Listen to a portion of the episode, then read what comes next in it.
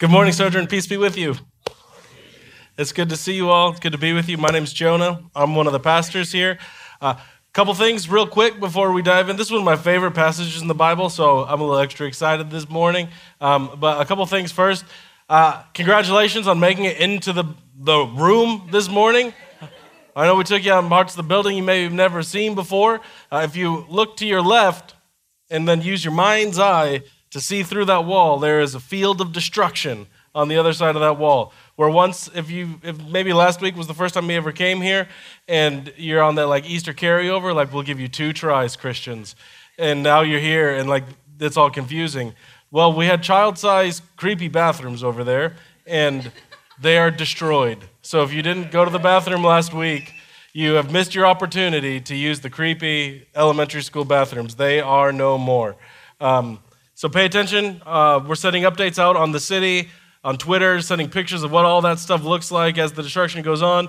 But the next few weeks are going to be confusing. We're going to be inconvenienced as there's various stages of power being turned off, water being turned off. Uh, thanks, Culkin Coffee, for brewing our coffee for us this morning. Like, it's just going to be a little confusing for us. And so, if you're a member, this is a time where let's remember why we're doing this, right? Like there's videos on the internet that explain our vision. We've had meetings, and let's remind one another, okay? Because it's going to be confusing and inconvenient for a few weeks. If you see people that look a little confused, uh, just go out of your way to talk to them, maybe show them around. Um, there's some dancing, you know, that's involved when you drop your kids off and then walk through the parking lot. And we have visitors coming all the time. So for the next few weeks, let's hang in there together and go out of our way to make sure we're letting people know what's going on around us. Our hope is that we'll be able to open up this hallway so that we'll be able to walk through as construction is going on.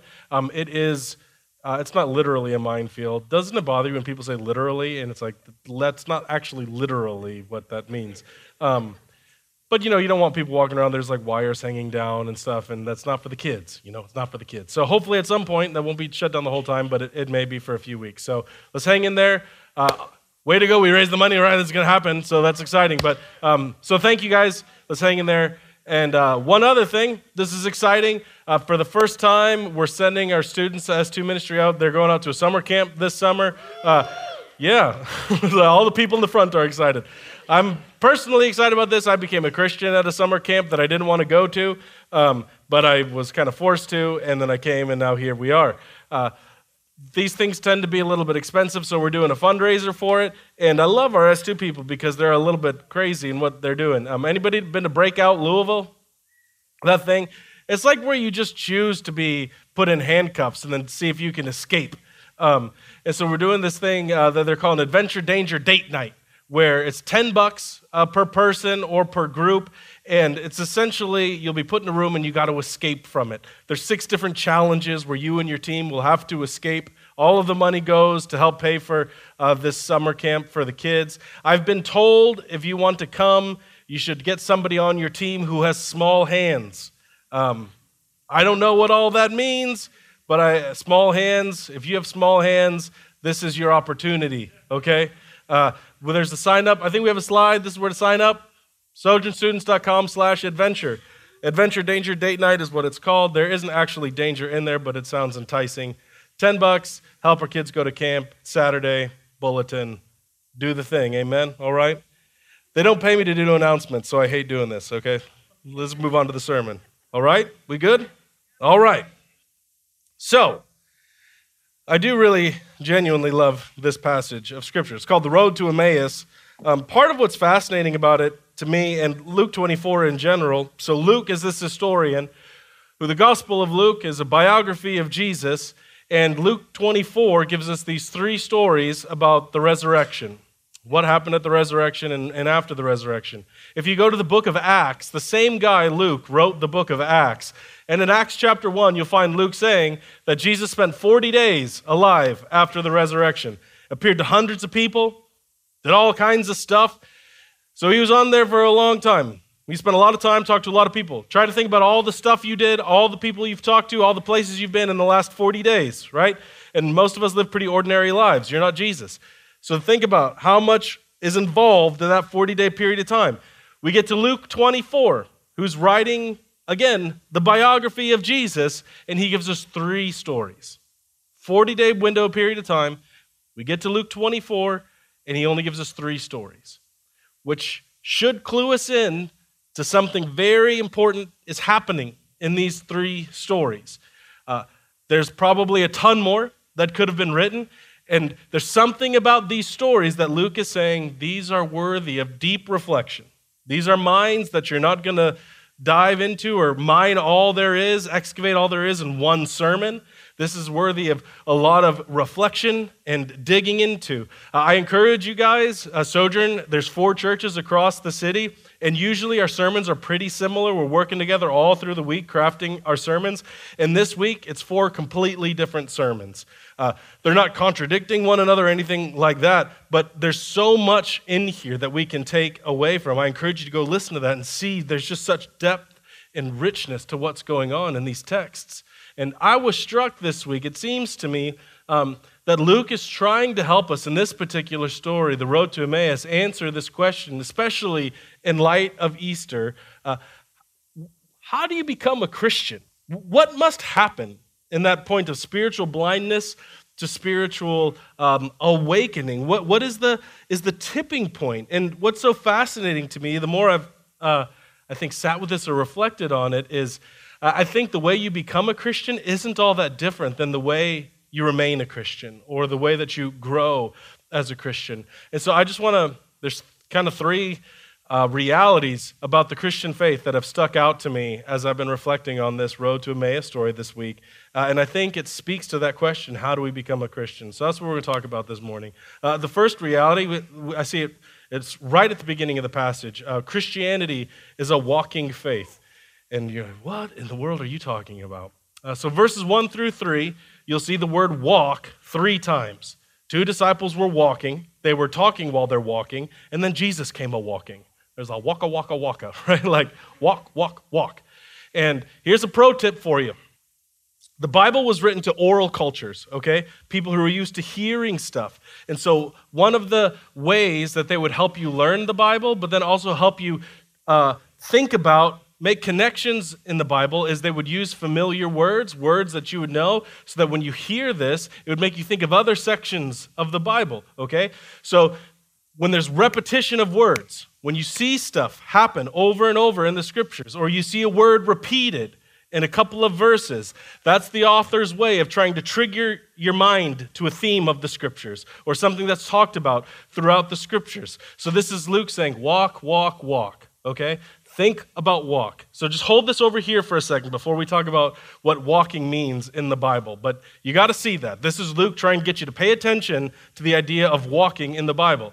Think about in your own life why you go on walks or what a walk means for you when, uh, when you do it, when you go on a walk. Some of you, it's like, I blew out my knees, so I go on a walk for exercise. I get that. These guys, they don't, they don't have any uh, other mode of transportation, right? So they're walking these several miles. Uh, I get that. Some cultures, you got to walk. What else, though? Uh, imagine um, maybe you went to, anybody uh, go to Thunder yesterday? Thunder Over Louisville? Okay, you'll have children, right? Um, two people. Maybe it's more of a Kentucky thing. I don't know. Uh, I am excited. I like Kentucky Derby. I like the whole deal around it. Hypothetically speaking, you went to some party over the weekend, okay? Since none of us went to Thunder parties. Uh, you meet, you're at a party, right? And you meet somebody, and imagine like two minutes in, they're like, hey, pal, what say me and you, just the two of us, get out of here and go for a walk? Just me and you, man. Let's just let's go for a walk around the neighborhood. How would that feel for you? like, part of it would be like, what's this guy trying to pull right now? Right? Like, does he drive a van? you know, like, uh, be something that that would make me a little bit suspicious and uncomfortable. You don't typically find yourself going on a walk with a stranger. Why is that? Who do you go on walks with? Yeah, your friends, like people you're, you're close with.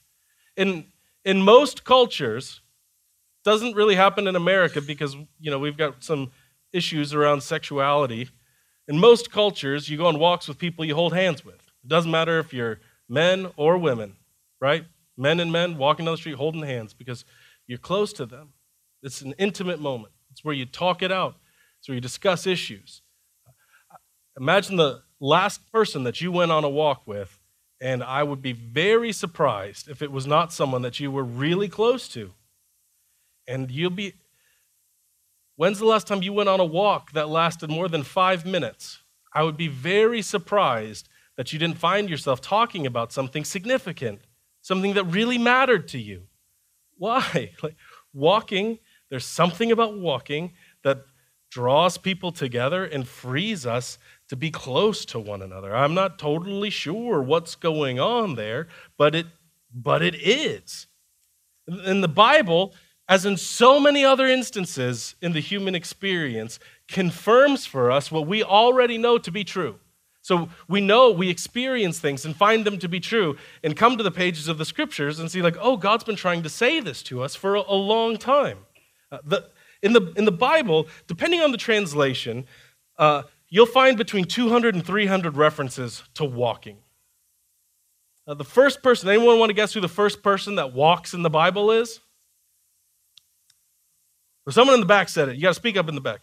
God. Yeah, in Genesis 3, God is walking in the garden. Adam and Eve were doing Lord knows what. Get it? Get it? Because he does, right? Because he was walking in the garden. But isn't that amazing? God's there walking in the garden. So we see this picture of God walking in the garden after God redeems his people from slavery in Israel, listen to this promise that he gives to them. So he sets them free from captivity. Listen to this promise he gives to them. He says, I will walk among you. I will be your God. You will be my people. That's an interesting way to put it. I will walk among you. What do you mean? I will be your God. You will be my people.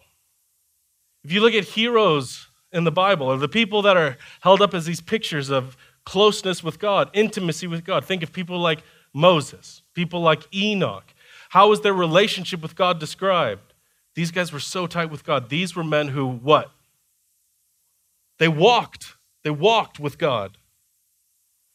In the Bible, over and over, what you'll find is that walking is a metaphor for intimate relationship. It's a way of describing closeness, of intimacy.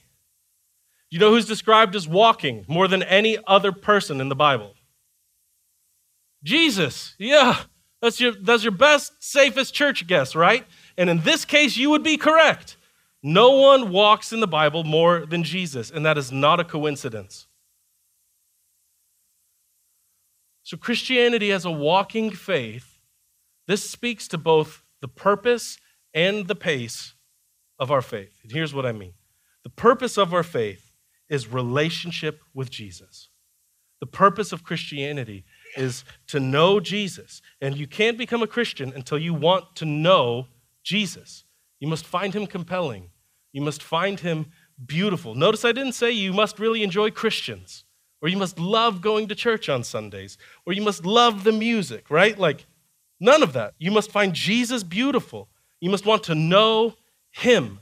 You must want to find, or you must find him compelling. Uh, you can't simply want something from him. You have to want him. And, and what's more, listen now, the purpose of Christianity is not following rules.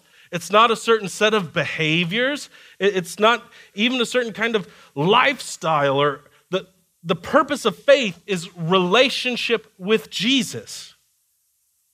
Um, I'm gonna give you here's a free mind blowing experience. You all ready to have your mind blown? Say yeah. I'm gonna do it right now. Here we go. Do you want to know God's big plan for your life? Right? I, I, I will prophetically speak it into you right now.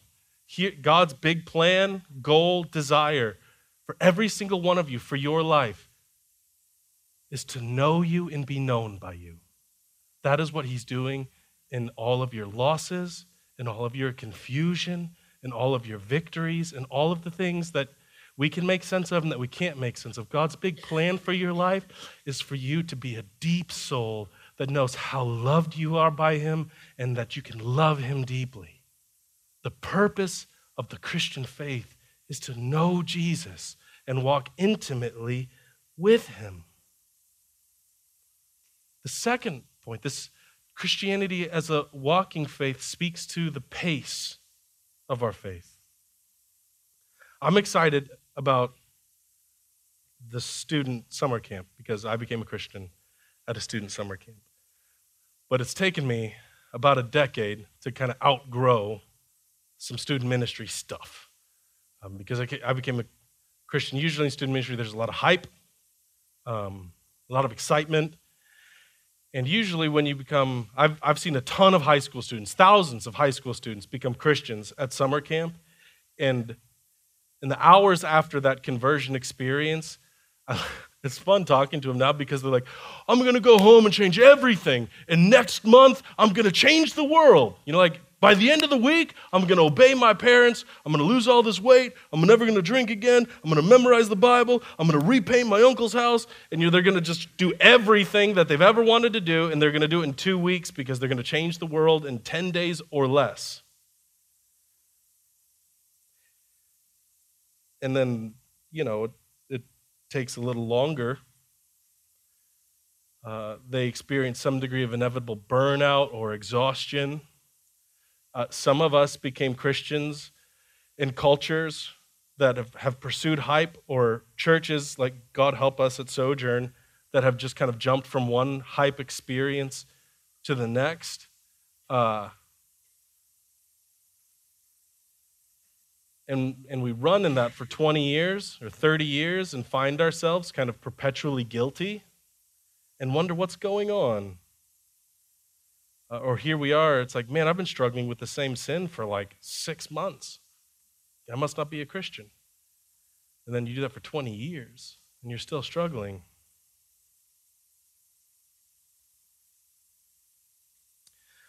I've, I've talked to my, my wife and I have talked about this story I'm about to share, so it's cool. Don't worry about it. Don't like get weird about this. So I had a crush on another girl one time for like a minute, like just barely a minute in college. And I can remember the precise moment I knew it wasn't going to work out with her. Uh, she didn't know I had a crush on her because um, I was playing the game. And if you're like, what game? That's why you're single. okay? Free advice. And if, if you were like, if you're not laughing right now, go talk to a married guy. He'll explain the situation for you. But so I was playing the game. Y'all know what I'm saying. And she was like, "Man, I just I just can't wait." I remember we're riding in the car. She had this old Honda Accord, um, and it was stick shift because she was cool. And she was like, "I just can't wait for a boy to ask me out on a date." And I was like, "Oh, what kind of date would you like to go on?" You know, doing that research. And she was like, mm, I just want I just want a boy to ask me to go for a jog and we can just run and talk all afternoon. And,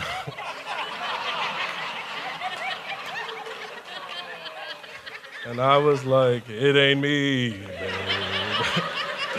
you know, like that just ain't it. And believe it or not, I was in shape at that point in my life. Like I could run. I was running at that point in my life.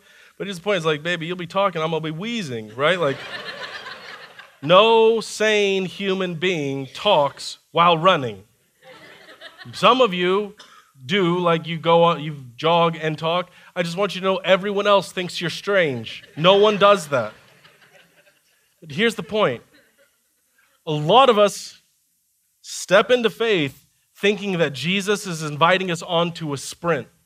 And we start sprinting and we find it very difficult to talk or interact with Jesus. You see what I'm saying? We find it very difficult to interact with him, to know him, and we find ourselves deeply exhausted. And at the end of that, we don't know Jesus either because we haven't been able to talk the whole time. The, the pace of Christianity is a walking pace. Jesus invites us to grow at a talking, conversation pace. And now there'll be times where this will be frustrating for you uh, because we want to change faster, right? Like we want the healing to happen faster. We wish that we were farther along, but listen to me. There is so much more power in the walking pace of Jesus than there is in that fast transformation. Um, here, it's bad to do two illustrations right in a row, but here you, I'm going to do it. Here you go. Um, in my yard, in my driveway, there was once a tree that it got termites in it, and so we cut it down and did, moved it out. But where there's a, root went under my driveway, and there's a little bump, and there's some cracks because the root started busting up on my driveway. You know what I'm saying? Maybe you live in an old n- neighborhood where the sidewalks are busted up, right? Because the big tree roots. Y'all know what I'm talking about, right? The tree roots do the thing. Now imagine, let's say, let's go back 10 years. I take an acorn to that spot on my driveway of the asphalt.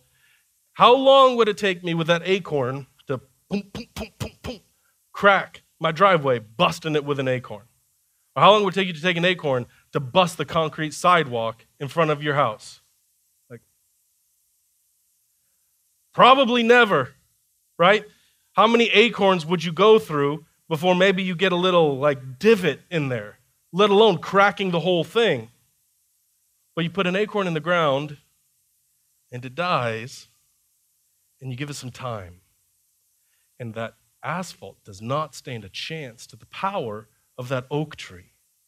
It destroys the concrete. Oh, the, the power of the walking pace of Christianity.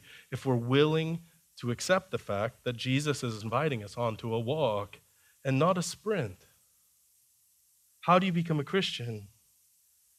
You must begin walking with Jesus, and you, you must set out on a lifelong journey of transformation, relationship with Jesus. Christianity is a walking faith. And if you follow along into that next part of the story, uh, you see this word transformation hinted at. I, th- I think Luke is trying to, to me at least, he's saying Christianity not only is a walking faith, it's a transforming faith. And that's a big word. Tr- transformation, it, it means a thorough or dramatic change. It's an overhaul. It's taking it down to the studs. It's not minor surgery, right? It's not, it's not a repaint. It's not a remodel. It's, it's wiping it out and starting over. It's, it's dramatic. This is the point that I think makes Christianity very difficult for most of us to accept. Certainly in this area, the idea of going on a walk with God sounds compelling, I think, and that we get to know one another and I get to be close with Him over time. That sounds compelling. That's an easy sell. But when we get here that Jesus is after transformation, I think this is why the disciples missed Jesus' message. Not just here, I'm saying up to this point. Uh, I'm not going to talk much about it, but there's such glorious, delicious irony going on in the story. I encourage you to go home and read it and just see. It's, it's hilarious. Jesus walks up to these guys and essentially says, Hey, fellas, why so down? Why are you so glum? And they hilariously ask him, Don't you know what's been going on? Like they're stunned that someone in the area of Jerusalem would not know what's happening. And they, of all people, ask Jesus. Like, can you, don't you think part of Jesus wanted to be like, I have an idea, right? Like, I have an idea of what's been going on. But he holds back. They tell Jesus about this man named Jesus, right? You see, see the, it's funny. About this man named Jesus who was crucified and died. And then they share why they're so devastated in verse 21. They say, We had hoped he was the Messiah who would come to rescue Israel. And uh, the key word here is rescue. They had hoped he was the Messiah who would come to rescue Israel. Uh, maybe your translation of the Bible has that word as redeem. Um, it's a big word, there's a lot happening in it, and it, it, the core of it, it, it means to liberate, it means to set free from oppression, it means to release from slavery. And in their minds, Messiah was going to come and he was going to set Israel free from Roman oppression. Notice they're talking about Israel here. They're going to set Israel free. They're going to rescue Israel, Messiah would. It was the nation that needed fixing in their minds. They had political aspirations for Jesus. They were looking for revolution and they missed the message of transformation. And this is how so many people come to church. They come with a problem, a real problem, an honest problem. I'm in a bad way.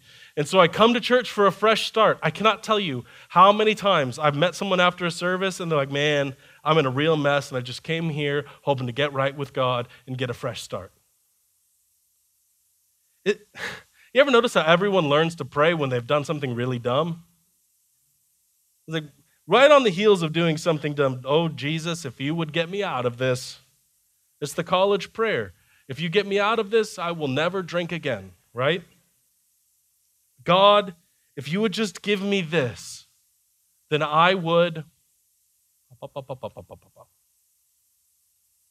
Maybe you came to Jesus looking for help with many good, admirable things. God, if you would just fix my marriage, we will go to church every Sunday. Listen, wanting your nation to be free from tyranny is not bad. It's like not something to repent of. It's not bad to want to be out of slavery. It's not bad to want a better marriage or fill in the blank. But you have to see that the transformation God is after goes far deeper. This is why that first point is so important. Remember, God is inviting you into a walking faith. His fundamental interest is not in your nation, your behavior, or your possessions. I'm going to say that again for the people in the back. God's fundamental interest is not in your nation, in your behavior, or your possessions. It's with you. God is most interested in knowing you. God's biggest desire is you. He wants you, not just you to act a certain way or you to do certain things or you to say certain things. He wants you and to know you and to be with you and to relate with you. And so when these guys are saying, we thought Jesus would fix our politics, listen to what Jesus says to them. He looks at them and says, You foolish people. And if he was saying this today, it's, this is what Jesus is saying You idiots. This is indictment. He's not being silly, he's not being gentle. He's saying, You idiots. How have you missed it? You not see what I've done? I haven't come to set you free from Rome, I've come to set you free from sin and death. How do you become a Christian? You must see that the greatest problem in your life is you. Have you ever taken a moment and stepped back and looked at all of the things I'm angry about, all of the things I've been critical about, all of the issues I've had, all of the problems, all of the disappointments, everywhere I've been and I've had a problem? What is the common denominator there? You are. You are, brother. You are, sister. And I'm not saying all of the bad things that have happened in your life are your fault. I'm just saying if you're not willing to see that you are crooked, you are going to have a very hard, very angry, very bitter life. You are the biggest problem in your life. And if Jesus is going to come and he says, I want to know you, then he's going to have to do business with you. Not just your stuff, not just where you live, not just who you vote for, like not just your opinions on sexuality or what you do with money. He's going to have to do business with your soul, with the way you are a human being. You want freedom from Rome while you're digging your own grave. You're, you're arguing about what flavor of popsicle to get while refusing your cancer treatments. Here's what this looks like practically you have this thing that you really want fixed, and it's probably a good thing. Let's just say it's your marriage. You want it fixed so bad. You want it to get better.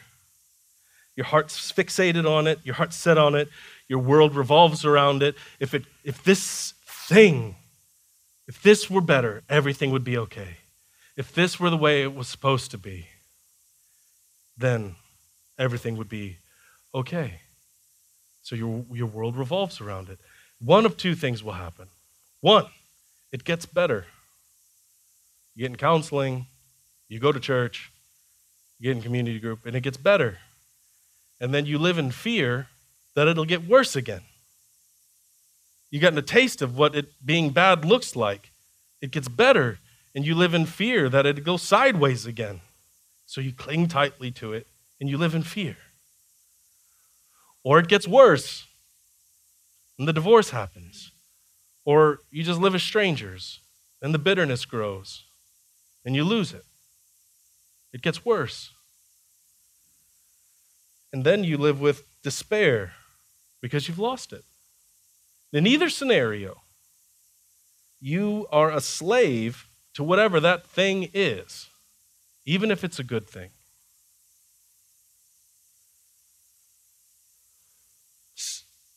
The nature of sin is to take a good thing and pervert it. Sin is a parasite. There's no like sin monster that floats around out there. Sin attaches onto something good that God has created. He twists it and takes something beautiful and makes it ugly. So, something like a marriage that God has created for joy and life and the flourishing of two people becomes something ugly that can crush and destroy. And I think fundamentally what this does to us as humans is it, it leads us to set our hopes on lesser things, things that cannot satisfy our souls, that leave us perpetually thirsty, that leave us enslaved. This is what Jesus has come to set you free from slavery to lesser things. The only thing that will satisfy us, that can carry our hopes, that can carry our griefs and our losses, is the King of the universe, God, Jesus himself and worshiping him. Jesus has set us free from tyranny and slavery to these lesser things so that we can turn our eyes to him. If you want to become a Christian, you have to see that Jesus has come to transform you. So we come to him because we want him and because we want a new me. I want a new me. You want a new you, not just stuff. I mean, have you lived long enough are you tired of the pattern happening over and over and over again? Have you done enough silly things? Have you brought enough destruction in relationships to maybe think that you're not so trustworthy? To be just a little bit skeptical about, you know, do you really know what you want? You really know what's best for you? Come to Him because you want Him, to know Him, to be transformed by Him. Now, finally, we see what holds it all together. Christianity is the promised faith. Listen to what he says, how he closes with these two. Wasn't it clearly predicted that the Messiah would have to suffer all these things before entering his glory? Then Jesus took them through the writings of Moses and all the prophets, explaining from all the scriptures the things concerning himself. This is so cool, you guys. This is Jesus doing an Old Testament Bible study, and here's what he's saying This book is about me. Period. He's talking about Old Testament here, okay? So, you people who've never read like the first two thirds of the book, this is Jesus saying it's a good idea to read it. All right? He's saying, This is about me. He's teaching us how to read it. Okay? So, we all kind of get what Jesus is saying here, I think. We know it's foolish to go to a cookbook for advice on how to work on our car, right? That's not what this book is for. So, I'm about to make somebody uncomfortable, I feel like. I'm sorry, but I think this is what Jesus is trying to show us here. So here we go. Uh, the Bible is not really a guidebook for life. Um, it's not. It's not really a rule book. It's not really a science book, and not even really a history book. Does it have Does it have helpful suggestions on how to make wise decisions? Yes. Does it contain rules? Yes. Does it say true things about science? I think so. I think so, yes. That was supposed to be funny. Yes. Does it contain true history? Yes. Hilariously so. Like, watch secular academicians, or however you say that, people who work at colleges, squirm trying to deal with how reliable the Bible is, okay? So you can get all of those things from the Bible. But if you don't read it primarily as the revelation from God of who Jesus is, you will miss it. The, the goal of the Bible, please hear me. The goal of the Bible is to show you who Jesus is so you can make the decision will I walk with him? That is the goal of the scriptures. You'll be blind to the scriptures if you come any other way. And so when you come to the scriptures, uh, I'm going to go sideways here for a second. If you come to the scriptures saying, I'm going to see what the Bible has to say about morality issue X, before you've decided what does the Bible say about who Jesus is, listen, you'll find stuff, all right? You'll find stuff, but you already know what you think about morality, okay? And then when you find, maybe you'll find a couple of issues that the Bible disagrees with you or agrees with you on, and you'll be like, interesting. And then you'll find issues that the Bible disagrees with you on. And you'll be like, well, that's silly. And you'll end up with a Bible like Thomas Jefferson. You know, he literally cut stuff out of the Bible he didn't like. Well, there you go. That, that's what will happen. That is not the point of the Bible, okay? And if you come to it that way, you are missing it. Jesus opened it for them and showed them all the things. He said, you can't see me now because you've been reading the book wrong. Don't you know this is what they've been talking about? This is what the prophets were talking about. And this is what the Old Testament was talking about. It's all about me. If you come asking the Bible, who is Jesus? This is what you'll see. Long ago, God promised that a ruler would come the same day that he was walking around in the garden, the same day that he threw us out of his presence because we rebelled against him. On that same day, he said, But a ruler will come who will bring you back home. A ruler will come who will make it possible for us to know one another again and be in relationship. But this ruler will come in humility. This ruler will come and assume your suffering. He would be poor. He would be rejected and despised, just like so many of you have been. He would be unjustly accused, like so many of you have been. He would be betrayed and alienated, like so many of you have been. He would take the place of the rebel criminal that all of us deserve. And he would die a death he didn't deserve. And ultimately, this ruler would be raised victorious. He would ascend to heaven and he would rule the universe. And see, this that word rescue we talked about earlier, it doesn't simply mean set free, it means set free by way of ransom. Liberated by paying a debt. And this is what Jesus has done.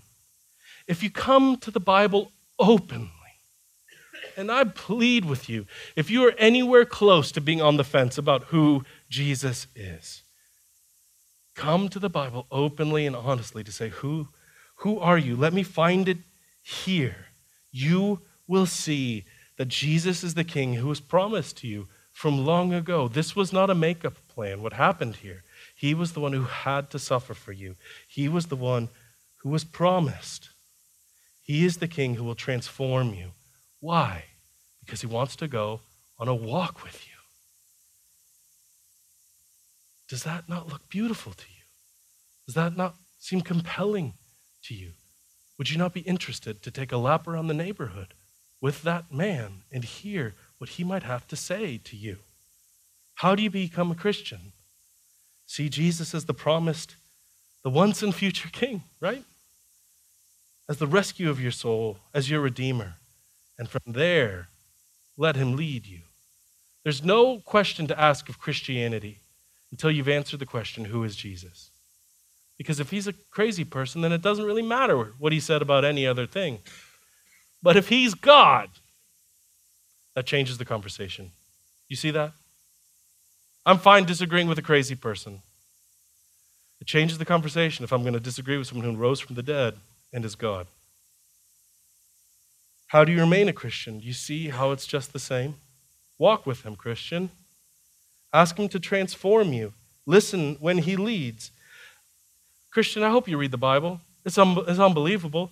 And I dare you, but before you read the Bible this week, say, God, show me Jesus. You know what the Bible says how we change?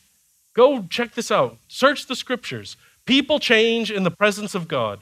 1 John 3, when we see Jesus, We'll be made like him because we'll see him as he is. If all the scriptures are about Jesus, how do we change? God, show me Jesus.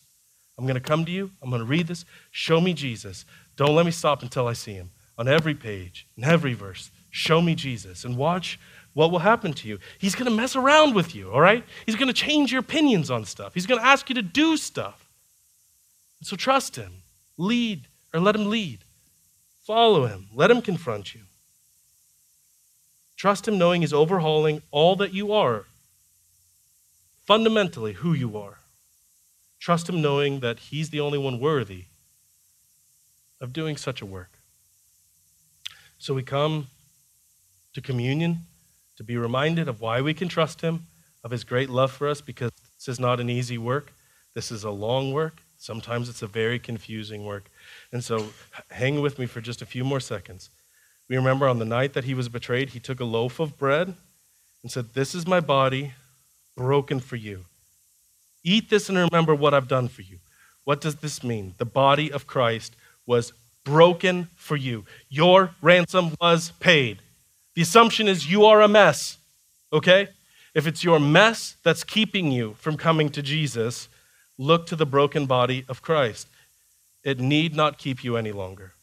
If it's your grief, if it's your sorrow, if it's your confusion, if it's your anger, if it's the mistakes you've made, the body of Christ was broken for you. Your ransom has been paid. God demands nothing else from you. Thanks be to God. After the meal, he took a cup of wine and said, This is what seals my relationship with you. Drink this and remember my blood shed for you.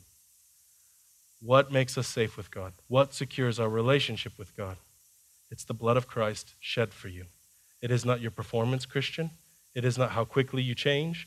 It is not your promises of change. It is the blood of Christ and nothing but the blood of Christ that seals your relationship with God, which means we can be patient, which means you can be a mess and you can come to Him. Our tradition at Sojourn is to come forward and rip off a piece of bread. You can dip it in wine or juice, whichever you'd prefer. Wine will have a piece of twine wrapped around it, and there'll be gluten free elements to my left. You're right. If you're here and you're not a Christian, um, if you don't believe what this means or symbolizes, we ask that you not participate in it. Uh, but the risen Christ is present with us today, and he's inviting you on this journey, and we ask that you'd take him up on his offer and start going on a walk with him. I'll pray for us, and then Christians, you can come forward as you're ready. Let's pray.